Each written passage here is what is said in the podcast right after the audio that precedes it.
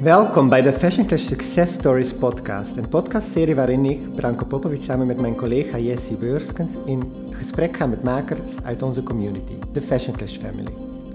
In deze aflevering gaan we in gesprek met Schepers Bosman, oftewel Sanne Schepers en Anne Bosman. Ruim tien jaar geleden leerden ze elkaar kennen tijdens hun bacheloropleiding aan de Artes Hogeschool voor de Kunsten in Arnhem.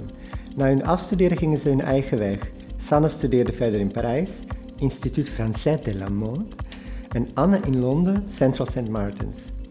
Daarna vonden ze elkaar weer opnieuw, eerst in de vorm van een modemerk Futura en vervolgens in 2016 als Schepers Bosman. Schepers Bosman is veel meer dan alleen een modemerk. Het is een community die staat voor samenwerking, ambacht en lokale productie met het doel om bij te dragen aan de herwaardering van de kleding.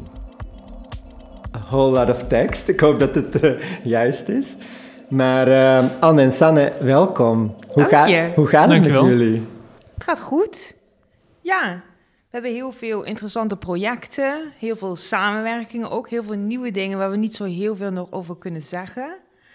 Maar afkloppen, het loopt ontzettend. En we hebben heel veel zin, vooral. Toch? Ja, toch? Ja, dat is zo. ja, het is heel positief eigenlijk. Dus we hebben ook ja, in deze rare tijd niet heel veel last. Juist meer focus misschien wel. Ja, wat goed, goed om te horen. En we zitten nu, het is een woensdagmiddag in Maastricht, een doordeweekse dag. Hoe ziet eigenlijk, ik was gewoon heel erg benieuwd van hoe ziet eigenlijk zo'n doordeweekse dag voor Anne en Sanne eruit? Nou, rond 7 uur, 8 uur gaat te werken. Dan word je wakker, ga je douchen, ontbijtje. Uh, kijk even het nieuws. Dan, uh, we, hebben we werken vanuit uh, een atelierwoning. Dus het is één deur verder en je bent in het atelier. En dan gaat de computer aan, check je de mails. En hoe laat is het dan? Half tien, tien uur. En dan werken we, de, er komt de stagiaire. Uh, ja, en hoe die dag dan loopt, dan eigenlijk werk je. En dat kan dan een project zijn. Uh, het kan ook veel communicatie zijn. Of nou naar Maastricht gaan op een dag. Of ontwerpen, dingen doen. En dan is het half zes, zes uur. En dan is het tijd om te gaan koken. En als het druk is en er zijn veel deadlines, ga je s'avonds nog even door. Maar meestal is het echt een soort van ja, van 10 tot 6 uh, dag.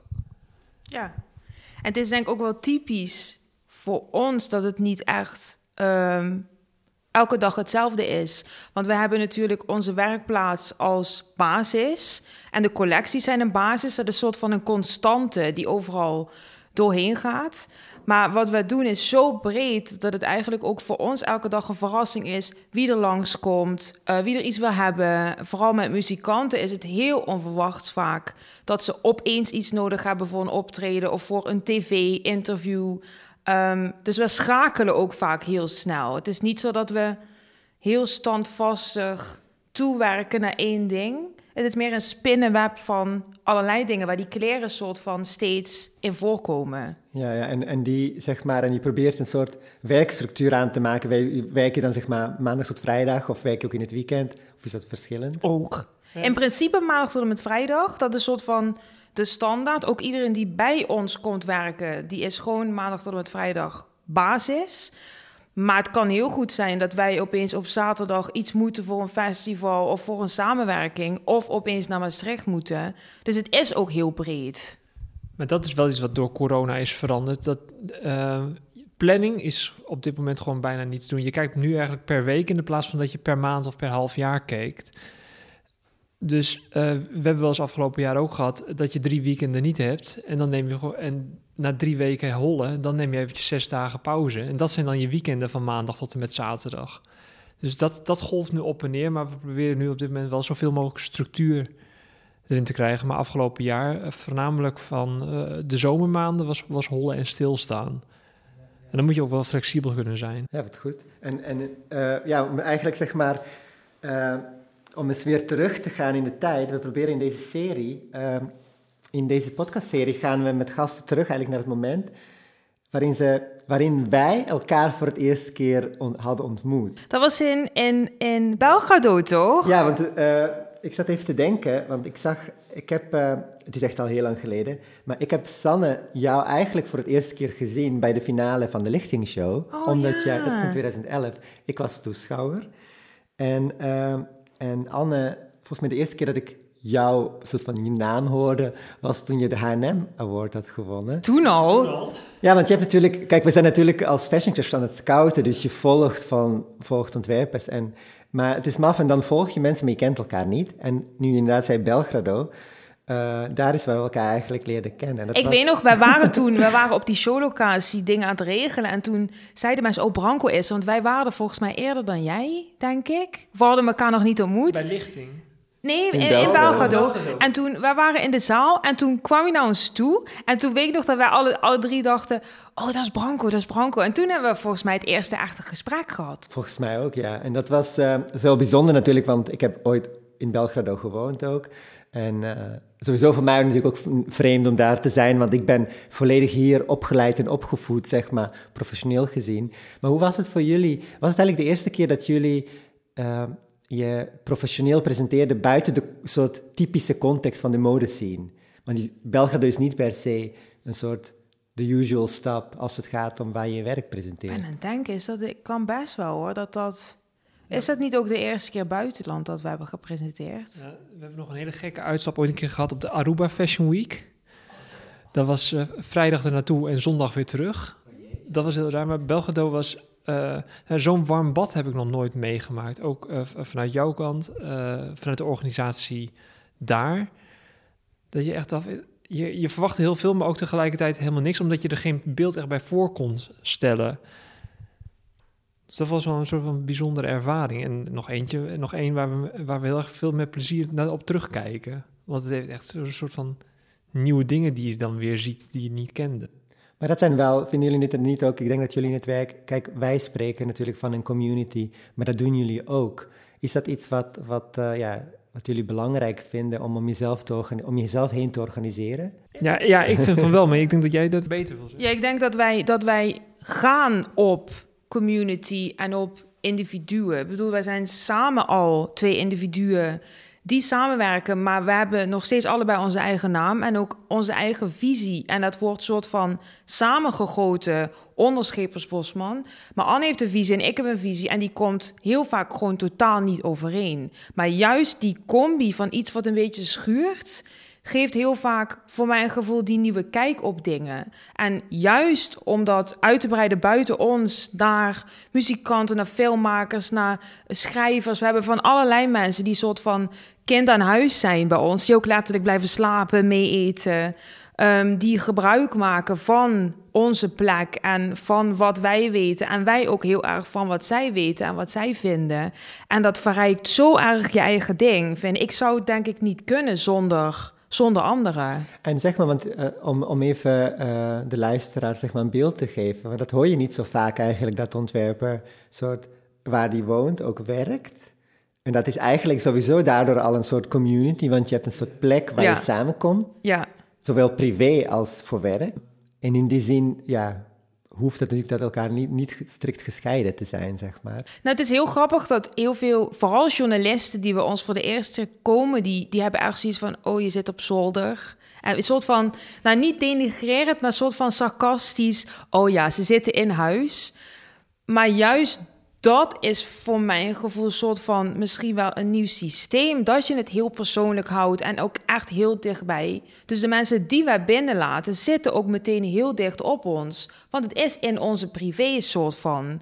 En dat geeft ook een, een hele extra laag aan het mixed. Dus je hebt niet echt meer het idee dat het van je afstaat. Het is gewoon een soort van wie wij zijn en met wie we omgaan. En ja, en het is ook heel open. Je, bedoel, je komt ook direct in ons privé terecht, wat het ons ook wel een beetje misschien kwetsbaar maakt. Maar we hebben op dat moment dan ook eigenlijk weinig te verbergen. En mij had ook zoiets, uh, toen ik een documentaire zag van Diane van Voerstenburg, uh, dat zij woonde boven haar uh, studio, haar atelier. En daaronder zat ook nog eens een keer haar winkel. Daar ik zoiets van, wow, het is toch de ultieme droom. Dat, dat, dat, dat je zo dichtbij kan zitten bij je eigen maakproces. Want op de academie, uh, als het zou kunnen, zou je ook nog eens liefst daar willen slapen. Want daar gebeurt het, daar draait het. Dus hoe dichter je bij die bron kan zitten, hoe gelukkiger ik, en ik denk jij ook, Sanne, uh, de, hoe gelukkiger we zijn. En lukt het dan, is het dan makkelijk, maar het is meer bijna uit fascinatie zelf, zo van om de deur dicht te doen, om te zeggen, nee, het werk staat beneden. Is het niet verleidelijk om dan s'avonds te denken, ja, ik ga toch nog even werken? Doe je dat? Ja, dat doen, dat doen we ook wel. Maar je, je hobby wordt je leven. En het, is dan, het voelt niet meer als werk. En ik denk dat dat eh, ehm, het, het niet erg maakt voor mijn gevoel. En, er is ook wel een groot verschil in, in sfeer. Uh, waar we wonen, daar ligt een leuke vloer en mooi licht. En boven is het daglicht licht en een betonnen vloer. Dus als je ontspanning zoekt en gezelligheid, dan kun je beter naar beneden gaan in plaats van dat je boven blijft zitten. Dat zijn echt twee ja, totaal andere ruimtes. Ik vind ook ergens, juist omdat we dat hebben, ik vind het ook heel belangrijk dat mensen zich thuis voelen. Dat ze ook echt het idee hebben, ik kom ergens binnen. Het is heel eng ook voor ons. En voor heel veel bezoekers is het misschien ook meteen heel dichtbij. Maar je merkt meteen als mensen bij ons boven komen wie bij ons past. En wie het soort van niet begrijpt en een grachtenpand verwacht. En juist wel die droom van de ontwerper op de troon uh, voor zich ziet. En dat is bij ons gewoon totaal niet het gevoel. Je komt letterlijk thuis. En ik hoop ook echt dat mensen dat zien als een soort van thuis waar ze naartoe kunnen. Waar ze een soort van ideeën kunnen uitwerken. Waar ze het kunnen hebben over wat zij willen of wat wij willen. Of om iets samen te doen. Maar juist dat thuisgevoel is denk ik ook wat, wat ons drijft. En misschien ook stiekem wel waarom we voor onszelf begonnen zijn. Dat je echt een eigen plek zoekt en die ook voor anderen wil bieden. Ja, maar dat is misschien ook wel hetgene wat we missen. En ook wel waarderen bijvoorbeeld aan Fashion Clash, zoals toen die show, uh, show in Belgrado. Je kwam ook zo binnen in een warm welkom bad. Het was ook heel persoonlijk toen in Belgrado, over de ja, verhalen die jij vertelde. Uh, de mensen die je meenamen naar plekken waar ze zelf graag kwamen. Het was um, ja, heel... Je kreeg een soort van inkijk in iemands privé. En dat was wel uniek toen. Ja, dat zijn inderdaad veel, vind dat zijn, als je het hebt over natuurlijk eh, de waardesystemen waar jullie het natuurlijk over hebben binnen je eigen werk is dat het soms ook de onzichtbare waarden die niet in het product te zien zijn, maar die wel degelijk onderdeel zijn van het hele product, denk ik dat, ik, vind, ik vind dat heel mooi, zeg maar.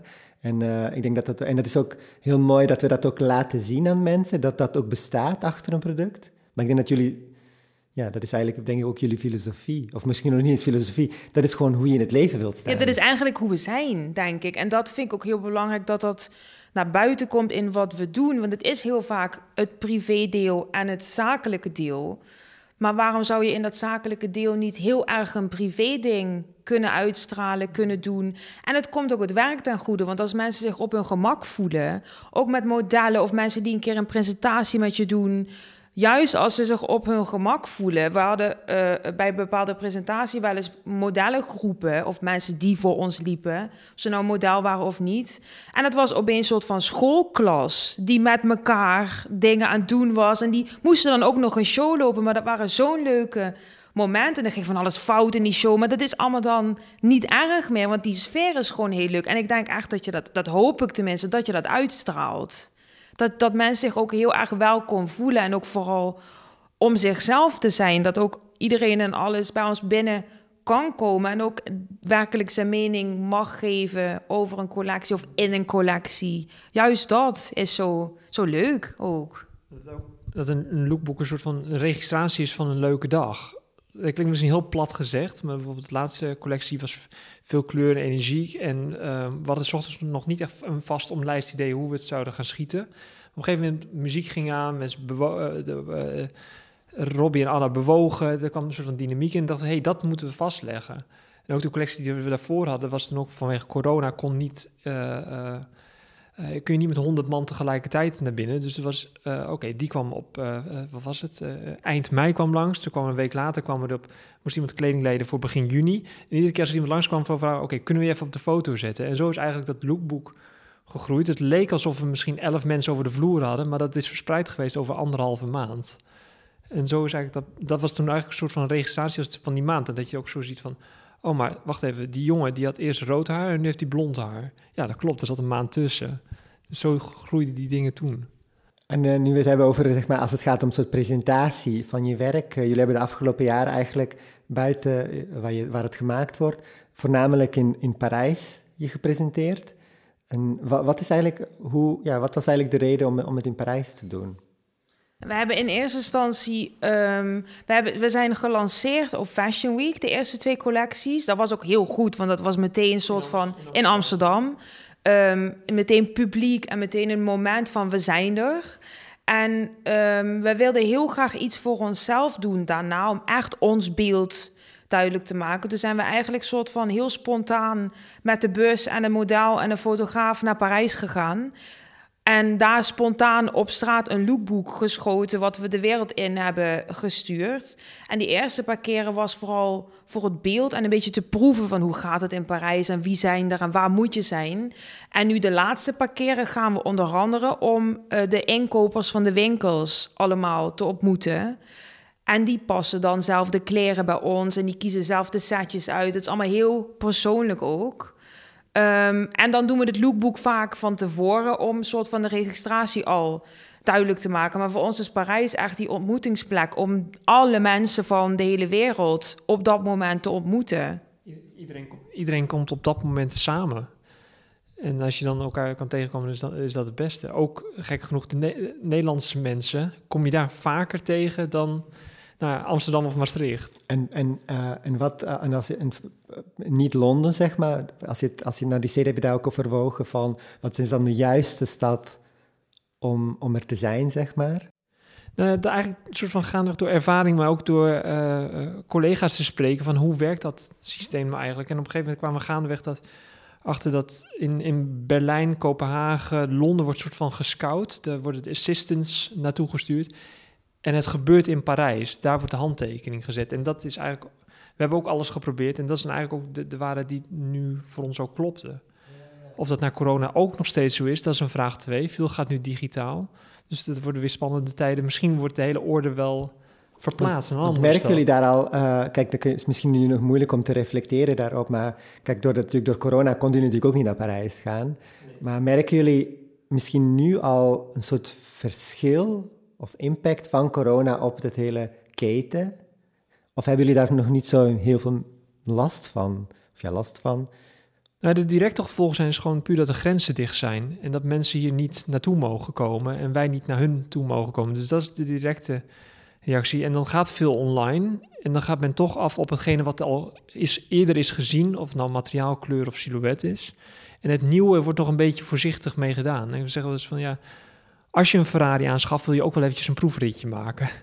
En dat is hetzelfde ook met, met, kleding die, we, die we ontwerpen. Dat wil je toch graag zien, voelen en, en, en nou even aanproberen. En ik geef ze daarin geen ongelijk. Dus het tactiele, ik denk dat er nog meer, een, waar iedereen voor de corona leek heel erg in te zetten, dat digitaal is de wereld. Ik denk dat het nog sterker naar voren is gekomen dat het juist dat tactiele, dat aanrakerige, dat dat misschien nog wel eens uh, ondergewaardeerd bleek te zijn. Dat dat misschien naar voren gaat komen. Maar wanneer, en hoe? We gaan het zien. Ik mis ook wel heel erg van juist Parijs, of Parijs, welke stad je ook naartoe gaat, de gesprekken met al die mensen. Want er zijn vaak uh, inkopers geweest, die hebben letterlijk onze kleren gekocht, omdat we een heel leuk gesprek hadden. En omdat het klikte en we dezelfde muzieksmaak hadden. En dan vallen die kleren ook in een bepaalde context, die zo'n eigenlijk de persoon achter de winkel ook heel leuk vindt. En wij moeten het denk ik sowieso niet hebben van de knalwinkels en de hypes. Want die kleren van ons schreeuwen niet. Het is heel erg nou ja, op de inhoud, op ons als persoon, op letterlijk de details. Um, en je merkt wel nu door dat online dat je dat hele persoonlijke aspect echt wel mist. Dat je gewoon wil weten wie er achter zo'n winkel zit en wat die persoon allemaal interessant vindt, dat mis ik wel heel erg. Dat is echt wel een afstand. Dat doe je wel op Instagram, dus er is wel heel veel contact. Maar we hebben onze eerste winkeltjes allemaal via Instagram gevonden. Gewoon letterlijk berichtjes gestuurd. Dat doen we nog steeds half. Maar dat, dat is toch anders dan dat je iemand van heel ver weg opeens ontmoet met eigen smaak en eigen manieren van doen en een eigen kledingstijl ook heel erg dat, dat, die, die andere kijk of zo, die mis je wel een beetje, vind ik. Dus als dat weer kan, dan ja, daar heb ik wel heel veel zin in. Ja, ja, ja. ja dat is natuurlijk ja, absoluut inderdaad die... Uh, kijk, de digitale is een, is een manier, maar het is niet de enige manier. En dus natuurlijk die, gelukkig is het door, door de hybride hoe, van de wereld konden we ook deze tijd doorkomen. Dus het heeft ons ook denk ik allemaal geholpen. En als uh, nou even nog verder terug de geschiedenis ingaan... Uh, volgens mij is dat, hebben we daar ook nooit over gehad. Maar wanneer is uh, jullie liefde voor mode ontstaan? Of het moment dat je dacht, ja, ik wil, ik wil mode studeren of ik wil iets met mode. Dus vraag voor jullie beiden natuurlijk, omdat jullie... Uh... Wil jij eerst? Ja, Voor mij was het echt heel duidelijk. Ik wilde helemaal geen mode doen. Het liefst architectuur. Maar daar heb je wiskunde en natuurkunde voor nodig, want anders gaan de doden vallen. Uh, maar ik wilde wel altijd heel graag naar de kunstacademie, want dan kun je veel tekenen en met je handen bezig zijn. En dan ben ik alle open dagen langs geweest, uh, van de KHBK tot aan Utrecht, van Rotterdam tot en met Eindhoven.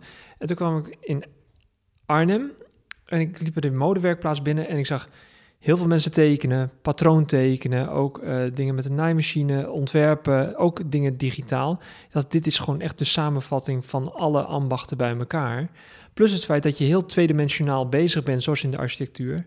En het wordt driedimensionaal zodra, het, zodra je het realiseert, maar dan op het menselijk lichaam, wat dus eigenlijk veel minder instortingsgevaar oplevert. Het is natuurlijk ook niet voor niets dat mode en architectuur natuurlijk heel erg uh, met elkaar gemeen hebben. Het is natuurlijk een lichaam of een vorm om een lichaam. En uh, ja, dat, daar komt wel inderdaad bij elkaar dan. Ja, en dat, voor mij ook nog steeds... Misschien is het niet dat ik heel erg van een modefan ben... maar meer echt van een vormgeving en, en of het nou tweede, dat 2D, dat dat 3D wordt. En dat het toevallig in, in stof en, en, en mode gerelateerd is... ja, dat is dan mijn de uitingsvorm geworden. Maar de open dag op het Artes in Arnhem... was het voor mij... Uh, viel het kwartje. Ja, ja, dus het was niet zeg maar iets dat jij, zeg maar, soms mensen hebben herinneringen van ja, toen ik vijf was, dan maakte nee, helemaal niet. Ik bedoel, ik ook wel eens na het afstuderen dat mensen zeggen van ja, maar uh, wanneer kwam het dan? Speelde je ooit met, met Barbies? Maakte je er kleertjes voor? Nee, totaal niet. Het was pas toen ik 18, 17 was. Dat ik ja, van ja, echt vanuit het tekenen. En hoe heb jij dat, Sanne? Nou, ik wilde eigenlijk ook heel iets anders. Ik kom uit een heel um, klassiek muzikaal gezin. En ik wilde naar het conservatorium, het liefst in Maastricht of in Amsterdam. En ik was heel erg klassiek geschoold, maar ontzettend geïnteresseerd in jazz, in blues, juist die improvisatie. Maar ik zag, ik had best wel dat kunnen doen, maar ik had eigenlijk meer een beeld. Ik kon goed piano spelen, maar ik had meer een beeld van hoe dat er dan uit moest gaan zien. Dus ik zag dan een soort van rokerig café voor me. En dan allemaal leuke mannen in pak, die dan, weet je wel, achter je meespeelden. En dan de jurk die je aan had. Dus ik had wel een soort van de sfeer. Maar bij mij kwam ook het het, het, het punt dat ik dacht, dit is leuk, toen ik in Arnhem op de academie kwam. Ik zat wel in die creatieve hoek, dus het was of conservatorium of kunstacademie, maar totaal geen mode. Ik was meer van het tekenen, van misschien wel meer vrije kunst dan mode. Maar die, die afdeling in Arnhem, die had zoveel energie toen. En die mensen, die waren allemaal leuk en dat, dat spatte van de muur af. Dat ik dacht, oh, dit is ook een optie. En die combi, kleding, podium heb ik ook nog een soort van willen maken door uh, kostuum te gaan studeren. Dus ik ben in Antwerpen gaan kijken. Maastricht heb ik heel, heel lang ook nog soort van op mijn lijstje gehad. Maar er zat altijd wel iets in dat ik iets nieuws wilde doen of zo. Niet dat je dat bij kostuum niet kan doen. Maar er spatte in Arnhem iets van die academie. En ik dacht, oké, dit, is, dit is ook kleding, persoon kunstacademie. En toen is soort van echt het kwartje gevallen, ik ga dat doen. En daar ben ik toen ook vol voor gegaan. En sindsdien speel ik ook alleen nog maar in de weekend de piano. Oh, je, je doet het wel nog? Ja, ja, ja, ja, ja. Mijn vader heeft een vleugel staan thuis in Heerlen. Dus als ik er ben in het weekend, dan ga ik achter de piano zitten. Ik wil je wel een keer horen spelen. Oh, dat kan hoor, dat kan. Het is ook wel grappig nu dat we die muzikanten kleden, wat soort van... Ja gebeurd is. Dat zijn we niet op, naar op zoek gegaan. Dus ik heb nu stiekem... Ik mag wel op het podium, alleen zit ik zelf niet achter de vraag is altijd soms of dat niet zo... Oh, hoe toevallig is het? Of dat op een of andere manier... Je zoekt je wegen wel ook echt van natuurlijk van wie je bent. Of ja. Maar ik ga ook aan hoor. Als je, ik bedoel, ik zat vroeger als kind al achter de schermen als mijn vader op het podium stond, stiekem te kijken. En daar zit ik nu eigenlijk ook. Alleen staat er dan een band in plaats van een klassieke muzikant in onze kleding. En dan denk ik toch, ja, dit is, je bent thuis of zo. Dit is zo speciaal. Een soort van vorm van optreden. Zo van, het voelt ook van onze kleding op Pinkpop Mainstage stond of Best Kept Secret. Zo van, wij treden eigenlijk ook op. We zingen niet, we gitaar niet, maar er beweegt wel iets voor ons. dan zie ik er aan te kijken van ja, ja. Maar dat was ook de reden waarom ik vroeg naar festivals ging. Ik wilde zien hoe Frans Ferdinand eruit zag, de Libertines eruit zagen. Uh, even als de muziek horen, maar ook gewoon hoe ziet het eruit? Dat was helemaal gewoon gefascineerd. We hebben het dan over 2005, 2006. Je mocht ineens, nog ineens bier kopen. En dat zou je kunnen zeggen, zijn dat ook de dingen waarin je elkaar ook vindt in het werk? Qua muziek? Nou, nou, wat jullie eigenlijk nu beschrijven ook van, oh ja, zo de fascinatie van hoe het eruit ziet. Zo van, wat zijn eigenlijk zo de raakpunten waarin je zegt, oh, maar daar vinden we elkaar wel. Dus je hebt natuurlijk je, je verschillen, dat kunnen elkaar versterken. Maar er zijn ook misschien ook onderdelen waar je denkt, oh, maar dat is wel iets waar dat, dat is, wat zijn de momenten waar je denkt, oh, maar dat delen we echt gezamenlijk als visie. Dat hoeft niet te gaan over vormgeving. Hè? Dat kan... Maar ik heb wel het idee als wij in de zaal staan en niemand om je heen weet dat die kleding van jou is. En er staat een band, vier man te spelen vol in jouw ding. Met muziek en beweging en licht en alles eromheen. Dat we dan wel allebei zoiets hebben van, ja, dit is van ons. En er zit wel een dingetje van Anne en een dingetje van mij. Maar dan zie je een soort van totaalbeeld. En dan samen met z'n tweeën, wij zijn eigenlijk de enige twee die dan weten dat er een totaalbeeld van ons staat. En dat is wel een moment dat je denkt, ja, dit is wel iets waar je het voor doet. Waar we ook allebei zien, dit is iets of zo. Toch? Ja, waar we ook beide wel van, van vormgeving. En ik weet niet hoe ik die smaak moet, moet omschrijven. En zeker als het op het moment samenkomt. Of het nou een show is, een, een concert of een, een tentoonstelling dat we er samen van kunnen genieten van, oh, dit is het. En het zit heel erg in een proces van, oké, we gaan, we gooien onze ideeën tegen elkaar aan. Dat botst ook wel eens. Jij komt met, met een enorme uitwerking.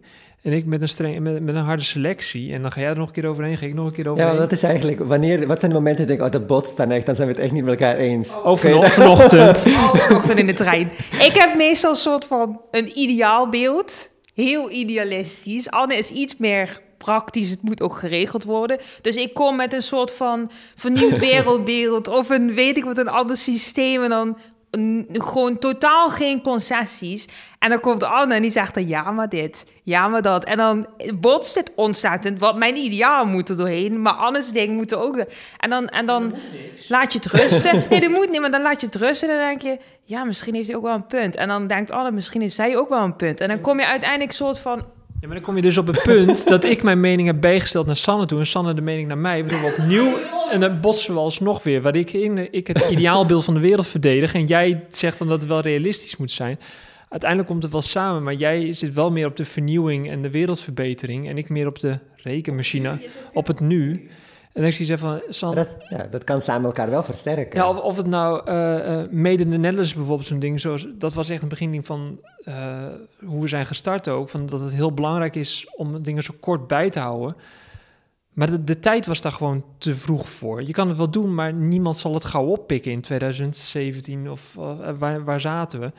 Wat nu weer, wat nu ook aangejakkerd door, door corona, begint langzaam weer te, te borrelen. Dus dat, dat houdt ons, ja, af en toe hou ik misschien te veel Sanne aan de grond. En misschien hou jij uh, uh, mij te realistisch. Ik ben denk ik ook heel vaak te vroeg. Dus ik roep allemaal dingen en ik, denk dingen te voelen die dan misschien totaal niet zouden vallen. En Anne trekt het wel meer naar het nu, waardoor het ook um, op, op de goede plek terecht komt. Want je kan natuurlijk wel van alles voelen, van alles roepen, maar als dat over tien jaar pas grond zou kunnen krijgen, is Anne wel degene die zegt: en dat idee is nu goed en daar gaan we mee wachten. Anne plaatst soort van alles wat bij mij zweeft in een context. En ik heb wel het idee dat wij samenkomen op het moment dat het af is en we het idee hebben dat we iets nieuws zien. Dus dat er een soort van nieuwe kijk of een nieuw perspectief of een vernieuwende presentatie. En het kan maar heel subtiel, heel klein. Of een overhemdje met een ander naadje. Zo klein kan het zijn dat we als we denken, ja, dit is fris, dit is nieuw. En dan is het bij mij een soort van het vernieuwde beeld. En bij Anne is het letterlijk, ik zie nu iets nieuws. Dan zijn we allebei tevreden. Dat het ons misschien zelfs ook wel verrast. En daar hebben we die combi voor nodig. Want anders zou ik blijven hangen in ideaal. En Anne misschien te veel in het nu. Ja, en als je daar en van daaruit zo van zou je kunnen, zou je kunnen benoemen uh, dingen, dat heb ik echt van Anne geleerd. De dingen plaatsen in, in de goede tijd. Maar ik, ik, heb twintig ideeën op een dag. En die zijn misschien het niet allemaal waard om nu te publiceren, omdat ze misschien op een ander tijdstip of op een andere plek beter tot hun recht komen. Maar bij mij is alles even belangrijk en even leuk, en omdat het zo vanzelf komt. En Anne weet heel goed soort van te plaatsen, dit is goed nu, dit moet later. Dat soort van de orde te brengen in al die chaos. En hoe is dat, eh, kan je andersom ook eh, noemen van wat heb jij van Sanne geleerd? Um, heel erg constant de vraag durven te stellen van wat voeg ik überhaupt nog toe aan het systeem behalve hetzelfde? Het waarom. Het waarom. Behalve dat je uh, Uh, veel dingen zijn ook gestoeld op, uh, wat jij ook wel zegt, van op gewoon op geld verdienen. En het liefst zoveel mogelijk doen bedrijven dat. Maar waarom zou je dan geen baan nemen? Waarom voeg je dan nog zo'n ding toe? Dus eigenlijk de vernieuwing erbinnen zoeken en, het, en ja, het, ding voor de toekomst blijven te bedenken. In plaats van een, een denderende diesel te zijn die, die op hetzelfde spoor blijft te zitten en uiteindelijk ja, ja, tegen een muur oprijdt. Ik weet, weet heel goed. Anne kijkt graag door en ik kijk naar links en naar rechts. Dat is een beetje het ding. Jij weet heel goed waar je naartoe wil. En ik ga elke keer een beetje daar, een beetje hier en dan. Maar dat is ook het gevaar. Dat, dat is ook het gevaar als je rechtdoor gaat. Dan heb je die oogkleppen op en dan, dan mis je gewoon heel veel dingen. Ja, dat is, maar dat is gewoon heel mooi. Inderdaad, de kracht van samenwerking is wellicht ook juist dat je uh, bewust bent van elkaars tegenstellingen en elkaars krachten en daar uh, een samenweg in, in, in zoekt. Ja, en ook samenwerkingen erbuiten. Want dan krijg je nog meer visies van boven. En dat je denkt van, oh, zo had ik er nog helemaal niet naar gekeken. Of, oh, loopt men daar tegenaan? En dat soort zaken. Of dat er juist parallellen zijn in andere industrieën waarvan je zegt van, oh, maar zij hebben dat al weten op te, te fixen. Misschien kan, de, kan dit systeem ook bedacht worden voor de mode. En andersom. Ik heb misschien een, wel mooi inhaken. Er is één jongen ooit, een muzikant, of muzikant, hij is, een duizendpoot. Maar onder andere maakt hij muziek, die is ooit bij ons geweest. En die had een vragenlijstje voor ons. En die vroeg toen, waarom willen jullie überhaupt samenwerken met mij of met een ander? Of hoe zie je dat voor je? En hij had eigenlijk zelf het mooiste antwoord. En hij zei, ik wil samenwerken met mensen, omdat ik dan mezelf beter leer kennen.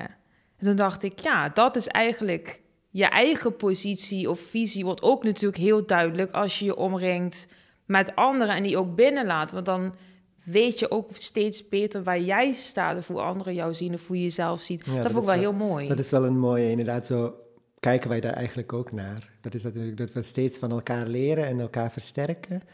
En, en dat is, vind ik, een van de mooiste dingen die er zijn. Ja. Dat je dingen samen met anderen kan delen. En als het zeg maar voorbij, zo, het is wel helder zo van waar zo jullie soort bijna methodiek of zo, maar als het gaat om het vinden van inspiratie, zeg maar, die ontstaat vanuit fascinatie voor, van, vanuit iets. Wat fascineert jullie? Of wat zijn, wat zijn oh, je hebt, voordat je zeg maar, het creatieve proces start, dan uh, zijn er dingen die je prikkelen of fascineren. Kan je, kan je, waar, waar komt dat vandaan? Ik denk dat voor ons tekenend is dat we heel open zijn en dat het eigenlijk van alle kanten komt. Dus dat het ook, uh, uh, we, we hebben een keer een collectie ontworpen in Parijs en daar was iedereen heel verbaasd over dat we niet de dingen kozen die normaal iedereen ziet, maar we hadden een collectie geïnspireerd grafisch. Niet de Eiffeltoren, maar op, op de, de tekeningen van de bouw op de wegen. Omdat die ons opvielen. En ik denk dat dat wel iets is voor ons dat we zo openstaan voor van alles. soort van als een spons alles opzuigen, dat het, dat het eigenlijk van alle kanten komt. Toch? Of is het voor jou niet? Ja, ik, heb af en toe, ik heb af en toe wel fascinaties, maar wat je zelf over dat Parijs... Um, de film, als je, als je uh, ook vaker komt, ja, de Eiffeltoren zie je als eerste, maar je ziet dan ook overal die honderdduizenden stepjes zie je staan. Je ziet ontzettend veel bouwtekeningen op de grond, bepaalde oranje linten. Dat valt mij dan op. En dat is voor gek genoeg, als ik dat dan zeg, viel jou dat dan ook op. Dus daar hebben we een soort van gezamenlijke fascinatie voor. op dit moment heb ik ook gedacht, die, eh, digitale dingen die gebeuren. Of nou een TikTok is of uh, cryptocurrencies. Niet dat dat directe inspiratie is voor de collectie, maar dat je wel denkt van... hé, hey, er is weer iets nieuws gaande. Zoals wij toen uh, op de middelbare school de revolutie van Hives hadden dat het ook weer een nieuw ding was. Of toen Instagram begon op te komen, dat je weer eens gaat denken van... hé, hey, maar collecties worden niet meer van de voorkant gefotografeerd... maar ook van de zijkant en de achterkant. Dat gaat ook weer je ontwerpproces beïnvloeden. Waardoor we bijvoorbeeld bewust onze eerste show op, uh, op Amsterdam Fashion Week... die hele recht toe recht aan catwalk hebben eruit gegooid... en iedereen in een soort van dynamische hoeken zetten zodat ook stiekem voor ons, wij als we s'avonds op Instagram zouden kijken en mensen hebben foto's gemaakt van de show, wij geen enkele dezelfde foto kregen. Van voor, zij, achter, van ver weg, van dichtbij. Dus op die manier zit je dan ook te spelen van... oké, hoe gaan voor mij dan deze technologische dingen weer van invloed zijn op een collectie? Hoe gaan we er naar kijken? Hoe is daar de uh, uh, vernieuwing? Maar daar heb ik nu op dit moment nog geen antwoord op. Ja, en als we kijken naar jullie praktijk, zeg maar... want Schepers Bosman, wat natuurlijk mensen als ze het niet weten... van jullie maken ook werk voor... jullie produceren ook voor andere labels. Kunnen jullie daar iets over vertellen? Het is eigenlijk maar een heel klein onderdeeltje van wat we doen. Het is een deel van het spinnenweb. Maar het is wel iets waar we een soort van mee begonnen zijn. Vanaf de eerste collectie werd eigenlijk meteen in ons gevraagd door andere ontwerpers, door Ronald van der Kemp of Lieselore Vrouwen of ook internationaal met die boven uit Londen. Waar maken jullie jullie samples? Want die zien er zo goed uit. En toen kwam het er eigenlijk op neer, die maken we zelf. En we hadden toen de tijd één industriemachine en een huislok, heel klein. En toen zijn eigenlijk de eerste opdrachten binnengekomen om producties te draaien voor anderen. En dat was toen eigenlijk letterlijk onze bijbaan. Dus daar kwam het, het, inkomen, plat gezegd, vandaan. Wat wij gebruikten om onze eigen visie te kunnen betalen. En om de huur te kunnen betalen. Gewoon heel praktisch. En dat is later een beetje uitgegroeid tot meer productontwikkeling. Dus er kwam steeds meer een dingen van, maar hoe zouden jullie dit dan doen? En hoe zouden jullie dit afwerken? Of hebben jullie een technische oplossing om dat ontwerp beter uit te laten komen? En dat is natuurlijk heel tekenend voor ons. Wij zijn natuurlijk ontwerpers. Wij zijn nooit een productieatelier geweest, dat gaan we ook nooit worden. Um, dus wij kijken op een hele andere manier naar zo'n product. En we kunnen ook heel goed bedenken hoe kan dit het mooist uitgevoerd worden voor een ontwerper in de visie van die andere ontwerper. Maar ook met de beperkingen die we hebben in, in een Nederland. Uh, kostentechnisch, machinetechnisch, uh, tijd. dan kun je ook nog dingen toevoegen van... oké, maar uh, hoe kun je visueel een oplossing verzinnen... voor een machine die we hier niet hebben? Of nou kapnaden zijn of een bepaald lokselsteek. Wat kun je dan toch nog toevoegen waardoor je denkt van... oh, maar het heeft wel dat gevoel. En dat ook proberen zoveel mogelijk die kennis te delen onder onze generatie. Om, een soort van ja, nieuw ding daarbinnen te zijn. Dat het niet allemaal naar China of naar Portugal hoeft. En willen jullie dat, zeg maar, dat, dat aspect van jullie praktijk ook blijven ontwikkelen, behouden? Of zeg je, nou op termijn willen we het liefst alleen eigenlijk met ons eigen werk bezighouden?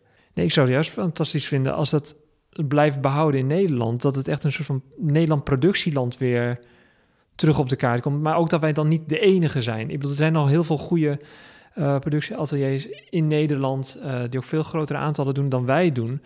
Maar dat het echt weer mede in de Nederlands op dat gebied... Een, een handelsmerk wordt waarvan uh, ja, iedereen vol zelfvertrouwen zegt... ja, maar daar betaal ik ook een paar euro meer voor. Dus het liefst ja, onze dingen 100% in Nederland... en dat een andere daarna ook kunnen, dat is ook fantastisch.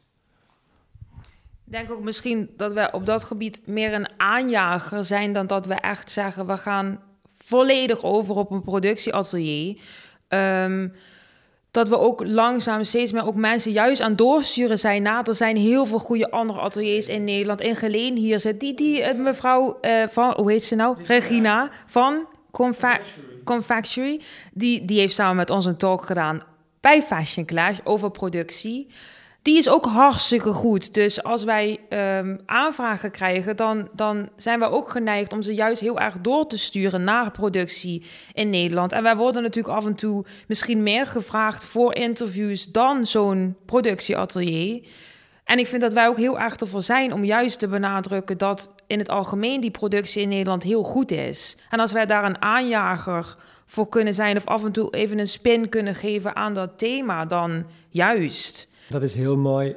Ja, ook sowieso heel mooi aan jullie. Dat ook eigenlijk, vind ik ook inspirerend. Maar ook een beetje inherent aan deze tijd. Dat we gelukkig zien steeds meer praktijken en voorbeelden binnen mode. Dat daar niet meer soort competitief naar elkaar gekeken wordt. Maar meer van, ja, de kennis die we ontwikkelen, die is er gewoon voor iedereen. We willen samen uh, groeien. En het gaat sneller als we dat op die manier doen dan als we het voor je houden. Ja, en ik denk als je uh, gewoon allemaal per persoon of per bedrijf een beetje weet wat je wil, of weet wat jouw plek is of jouw eilandje is, dan is het ook fantastisch om samen te werken, omdat dan iedereen gewoon sterk staat in zijn eigen ding. En dan kun je ook mensen toelaten en dingen samen doen en dingen delen. Juist dat, denk ik, is heel sterk. Ja, ook, ja, wat je ook zegt, weten wat je niche is op dat gebied, ook voor uh, conculega's. Ehm, je kan wel alles binnen willen halen, maar wat heeft het voor zin? We zeggen ook heel duidelijk van als je bepaalde uh, confectie zoekt, wees alsjeblieft niet bij ons. Dat is niet ons sterkste punt. Er zijn anderen gewoon veel beter en sneller in. Wij zijn vaak goed in de ongebruikelijke producties uh, die niemand ziet zitten. Maar waarvan wij toch wel zoiets hebben van... het zou toch zonde zijn als dit, dat, als dit nooit aan de man gebracht kan worden. Omdat dit zo'n vernieuwend ding is. Dus dat daar, daar zit ons uh, niche eigenlijk in. En voor alle andere dingen zou je zeggen van jongens, er zijn anderen gewoon beter. Ja, dat zeg ik net al, beter en sneller. Dus, dus laten we elkaar dan ook versterken. En jullie werken dus ja, sowieso natuurlijk samen. Schepers Bosman staat voor samenwerking, sowieso. Uh, jullie werken natuurlijk met muzikanten, dat zou je kunnen zeggen, dat zijn misschien soort collega's, creatieve collega's. Maar je werkt ook samen met bedrijven zoals Auping. Uh, hoe, hoe, uh, hoe, hoe gaan eigenlijk dat soort dingen? Is dat eigenlijk hetzelfde of, uh, of ga je dat toch anders? Is denk ik heel, ja, ik weet, ik denk heel anders. Die muzikanten zijn toch een soort van onze generatie of jonger en die zijn e-, even wild als wij. Maar die bedrijven, dat vind ik zo leuk aan die samenwerkingen met die bedrijven. Die zijn iets standvastiger. Die zijn een soort van, hebben heel duidelijk hun kader en stippelen uit wat ze willen. En dan komen wij binnen, we zijn een soort van wervelwind die afgeruimd moet worden, omdat het hele bedrijf op zijn kop staat. Dan je denkt, wow, wow, wat gebeurt er? En ik denk juist dat, dat zeg maar wat daarvan overblijft, van die rauwe energie binnen zo'n bedrijf, dat die samenstelling, dat dat fantastisch is. Dat, dat ze ook ons, uh, onze gang laten gaan binnen zo'n toch wel heel hoog geplaatst bedrijf. Dat is geweldig om juist dat, die twee milieus eigenlijk te koppelen. Ja, maar dit is misschien wel wervend, zijn we misschien wel gechoqueerd, maar we hadden beide uh, de overeenkomst waarin we elkaar konden vinden, is dat Auping ook alles in Nederland doet. En dat wij er ook voor staan. En nou ja, hun, fabriek uh, is eigenlijk de Prada onder de bedden. Nou, je weet, het is zo mooi van binnen. Alles is vormgegeven, tot aan de outfits van de werknemers aan toe. Dat je denkt van, wauw maar daar zit ook zo'n soort van samengevoelde uh, liefde voor uh, het product. Um, ook dat je een product maakt waar je het liefste nog de komende 40 jaar op gaat slapen. Of, of in ons geval zou dragen. Dus dan, dan, dan worden we meer als wervelwind denk ik ook geaccepteerd. En nu we het eigenlijk over samenwerken hadden gehad. Met wie zouden jullie eigenlijk nog graag mee willen samenwerken? Wat een hele lijst toch? ik zei Ikea lijkt me heel leuk. Fietsen, Anne wil heel graag gazellen of zoiets doen. Batavus. Uh, Mephisto is soort van al aan borrelen, schoenen dus. Eastpack wil Anne heel graag. Um, en je had ook, dat hebben we altijd al gehad, een, een gewoon creatief directeur van een heel groot bedrijf internationaal. Lijkt me fantastisch. Oh, dat is wel echt iets. Als je, dat zou, stel voor inderdaad komt er een vraag van willen jullie een, een huis leiden? Dat zou je dus wel doen. Ja, ja. absoluut. ja, nee, maar omdat, ja, maar omdat die een, een totaal eigen structuur hebben waar je heel veel ideeën doorheen kan krijgen, maar ook met een heritage die je opnieuw kan herinterpreteren. En wat we ook wel eens hebben bij bedrijven, dat zij heel erg kijken naar hun heritage en denken van, oh, dat is oude meuk. En voornamelijk als het bestuur wat ouder is aan het worden, kijken ze terug, ja, dat waren onze succesnummers. Nee, we moeten inzetten op vernieuwing en de toekomst. En soms zit de toekomst wel eens in het verleden. En dat dan op een nieuwe manier weten vorm te geven, zodat wij als onze generatie ook ervan kunnen genieten, net zoals onze ouders en grootouders er ook van konden. Dat vind ik een soort van uitdaging om binnen zo'n zo'n groot huis of een bedrijf weer opnieuw heruit te vinden. En, al, en als je kijkt zeg maar, binnen ja, het, het werken, het dagelijkse werken, waar, wat zijn eigenlijk de grootste uitdagingen die jullie uh, ondervinden? Nou, ik denk de grootste uitdaging voor ons is toch wel een soort van onze eigen plek of zo creëren binnen het geheel, binnen het grote systeem. Dat we een beetje ons eigen nou ja, huis letterlijk bouwen en mensen ook toelaten. Waar we ook heel kwetsbaar door zijn, omdat we het juist heel klein willen houden, heel persoonlijk, um, heel transparant. En je toch binnen een geweld van een megasysteem waar heel veel geld in omgaat en wat gewoon wereldwijd nou ja, uh, uh, met elkaar aan de haal gaat. Dat je daar je eigen plekje binnen weet te vinden, maar ook een soort van weet te beschermen of zo. Dat is wel elke keer de uitdaging. Dus je wil meedoen, want je wil wel van binnenuit het systeem veranderen. Maar dan moet je dus wel een beetje in dat systeem. En dat is af en toe, is dat de balans zoeken van hoe ver ga je mee en hoe ver trek je terug en ga je je eigen ding doen. En die uitdagingen, die, die raken ook aan überhaupt de uitdagingen van de mode-industrie?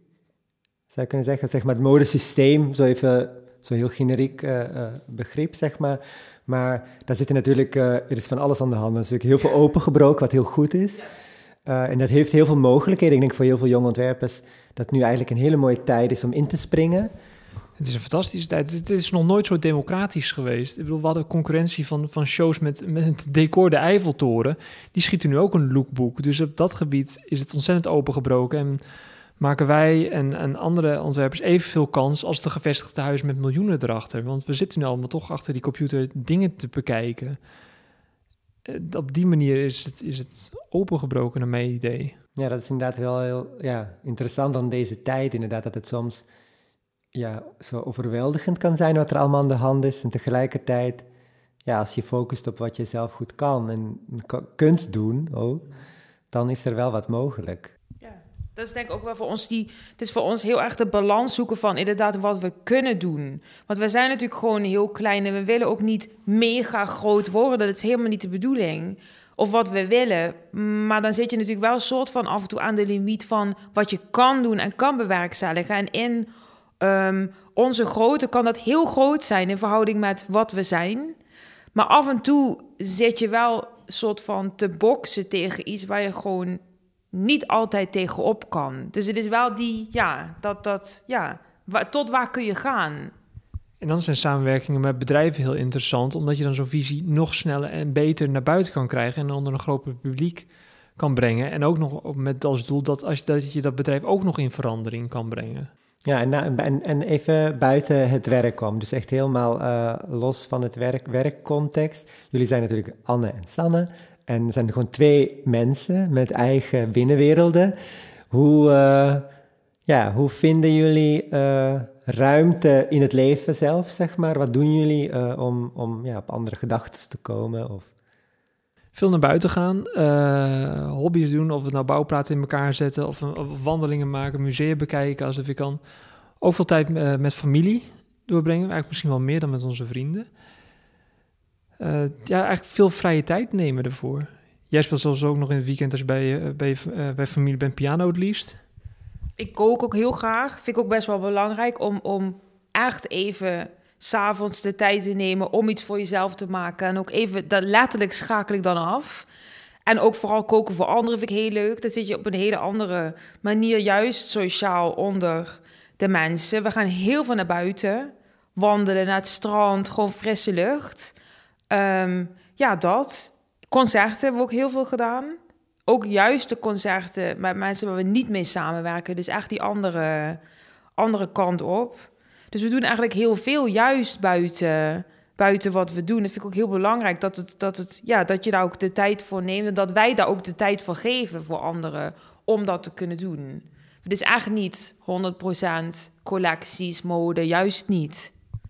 En door corona je echt veel naar buiten. We hebben zo'n beetje elke uithoek van, van Nederland nu wel gezien. Van Delfzijl tot en met aan Kantzand, uh, uh, Heerle Vaals. we zijn, nou omdat we niet naar buitenland mochten, hebben we de hele grens bewandeld. Alleen Den Helder nog en hebben we elk uithoekje van Nederland wel gezien dit jaar.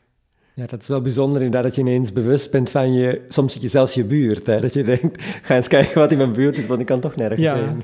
Nee, Nederland is echt, echt... We zijn wel fan van Nederland, maar het is echt wel een leuk, leuk land. En er zijn heel veel plekken waar je nog naartoe kan. Ja, en dat klinkt ook wel zo, ja, klinkt ook wel als jullie wel een goed balans hebben gevonden in privé en werk. Wat, wat, ik, wat wel bijzonder is, het is niet vanzelfsprekend dat dat lukt. Nee, en dat is ook misschien wel een soort van discipline. Oh, die moet je ook wel aanbrengen, omdat we letterlijk onder ons werk, uh, figuurlijk uh, onder ons werk wonen. Dat je ook een soort van strikte planning maakt van dan werken we en dan niet. En we zeiden al eerder zo van, ja, maar werk je dan s'avonds dan ook nog? Ja, dan voelt het meer als een hobby. Maar je, je moet echt dat huis dan uit voor jezelf van, oké, dan ga ik dan ga ik echt dan leuke dingen doen, om zo plat gezegd te noemen. En dat is ook iets wat ik op uh, mijn master heel had geleerd. Dat uh, het hoofd Louise Wilson zei van, je zit zo vast in je collectie, ik wil jou drie dagen niet meer op de academie zien. Ga maar wat leuks doen. Nou, ik had ergens iets wat overkomt me nu ben naar de, moest naar de kapper, we hebben een park bezocht, uh, moest uitslapen en daarna kwam ik weer terug op school. En op een of andere manier helemaal fresh en vloog die collectie van, van, van de grond tot, tot naar de lucht.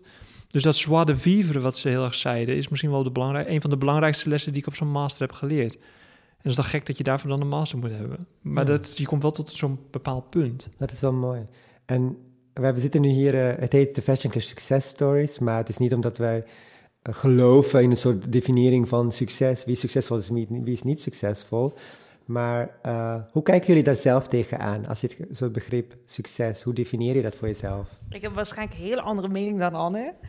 Maar ik denk voor mij is het soort van het ideaalbeeld. Um, als we die plek kunnen blijven bieden voor onszelf en voor anderen, waar ze heel graag naartoe gaan. En dat je bijna niet het gevoel hebt dat je naar je werk gaat. Dat het soort van bruist en borrelt. En je gaat elke dag weer met een lekker gevoel terug op je bank zitten. Dan is het voor mij soort van gelukt. En daar horen niet honderd winkels bij en maar meer, meer, meer. Maar juist dat je ook financieel uh, verdient wat je nodig hebt om gewoon je huur te betalen en af en toe iets leuks te doen. Juist dat, dat je het idee hebt, ik doe iets speciaals voor mezelf en ook voor anderen. Dat voor mij, ja, goed. Dan is het klaar, dan is het goed. Rijker dan dat krijg je denk ik niet, voor mijn gevoel. En Janne? Ja, daar sluit, daar sluit ik me eigenlijk wel bij op aan. Uh, als dat je gelukkig bent met wat je doet en wat het, wat het nodig heeft, is voor iedereen weer verschillend. En als we nog hebben we zo van, wat, wat is dan een, droom om zo te zeggen, wat dat succes zou kunnen zijn? Uh, een overzichtstentoonstelling lijkt me heel mooi. Niet nu, misschien over tien jaar. een, een, boek lijkt me ook mooi om gewoon vast te leggen van, oké, maar wat is het dan ook gedaan? Ook voor mezelf om te eens te kijken van hoe en wat. Uh, wat, wat, doe jij? Nee, maar ook dat je, ja, ik vind het ook heel fascinerend om dat voor anderen heen te bladeren. Misschien vinden het anders, anderen dat ook interessant van ons. Uh, winkels 10, 20, 40 over de wereld, uh, waar, waar, mensen die ons kennen via internet of op welke manier dan ook, ook kleding van ons kunnen zien en kunnen voelen en kunnen, uh, kunnen dragen. En dat we een plek hebben waar, hoeveel dat zijn, weet ik niet wat afhankelijk van nodig is, bij ons werken met een vast contract. En dat is misschien iets praktischer en van aard, maar dat zou ook een succes kunnen zijn. Maar als dat allemaal niet gebeurt en ik ben over 40 jaar nog steeds gelukkig, dan voel ik mezelf dan ook even succesvol.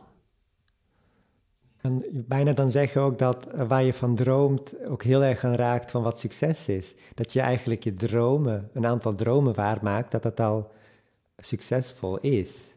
Ja, ik vind misschien. ook wel succesvol het hebben van dromen, vind ik ook wel een soort van succes. Uh, sommige dromen, soms kun je niet aan sommige dromen, soms kun je niet van dromen dromen omdat je de basis nog niet hebt omdat je misschien uh, sommige dingen onzeker zijn. Of het nou een, vaste woonplek is of een vaste werkplek. Die die dromen af en toe belemmeren. Maar als je die dromen kan hebben, dan ben je volgens mij al heel succesvol. Ik denk ook juist die positiviteit dat dat zo erg bij ons hoort. Dat we elke keer iets nieuws proberen te zien. En ook elke keer iets op een andere manier of door andermans ogen proberen te kijken. Waardoor je ook eigenlijk soort van stiekem je eigen leven aan het ontwerpen bent of samen aan het stellen bent. En dan dat, dat je het gevoel hebt dat je een soort van misschien wel vat krijgt op iets of zo. Heel zweverig. Maar dat je, dat je het idee hebt, ik creëer, ik heb vat op wat er om me heen is. Of zo. Ik heb echt een soort van mijn eigen plek kunnen ontwerpen, bedenken, maken. Waar anderen ook heel graag willen zijn. Een soort van mini-systeempje of zo voor jezelf. En voor anderen, ja. Ja, en, en zijn, ja, dat is misschien heel persoonlijk, maar zijn er dingen waar je van wakker kan liggen? Dat kan ook zijn bevlogenheid, het hoeft natuurlijk niet een angst te zijn, maar waar je zegt, oh, maar, zo daar kan je van wakker van liggen omdat het nog niet lukt of dat het je maar ik lig vooral misschien denk wakker van dingen die erin, het is heel persoonlijk, maar dingen die in het verleden zijn gebeurd, waar je geen vat op hebt. En vooral negatief. En misschien, uh, uh, dat is wel heel uh, misschien globaal, maar dat is stiekem misschien ook wel waarom we doen wat we doen. Dat we toch ons eigen nou ja, leven een beetje willen vormgeven. En ook dat aan anderen willen kunnen bieden of zo. Een soort van een eigen basis of een eigen thuis creëert, waar je wel vat op hebt. Ja, ja. Dat is mooi. En dat het ook leuk kan zijn. Dus er zijn ook vaak negatieve verhalen misschien over mode. Uh, maar mode kan ook heel erg leuk zijn. En zo hebben wij ook onze eh, opleiding ook ervaren als, als vier prettige jaren. En om, wat je eerder zei van, uh, wanneer viel dat kwartje, wanneer je mode ging doen, dat was eigenlijk toen, we die, toen ik die werkplaats binnenliep en dacht van, wow, hier, hier bruist iets. Dat gevoel ik in de mini ook thuis recreëren en dat ook een anderen mee kunnen delen. Ja, het is mooi. Mooi als, we nu inderdaad terugkijken in het begin van het gesprek nu, dat denk ik, ondanks dat het misschien, ik kan het niet eens misschien samenvatten, maar uh, het gevoel zegt, het klopt wel, ik voel het kwartje wel. En volgens mij, ik hoop dat, ik ben benieuwd of de luisteraar dat ook uh, zo gaat ervaren. En hoe kunnen mensen jullie, hoe kunnen mensen jullie vinden of bereiken?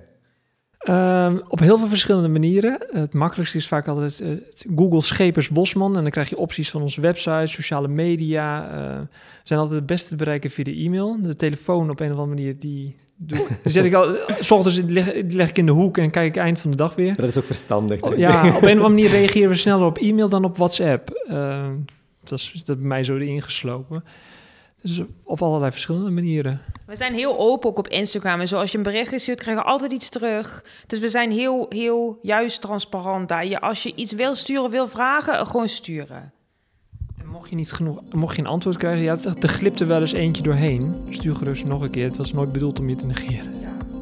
Nou, super. Nou, heel erg bedankt voor dit gesprek. Dankjewel. Ik heb het gevoel dat, uh, dat, we, ja, dat, dat ik jullie ook iets beter heb leren kennen hierdoor. Dankjewel voor jullie tijd en, uh, en jullie delen van jullie verhaal. En uh, tot de volgende keer. Dankjewel, tot de volgende, tot de volgende keer. keer.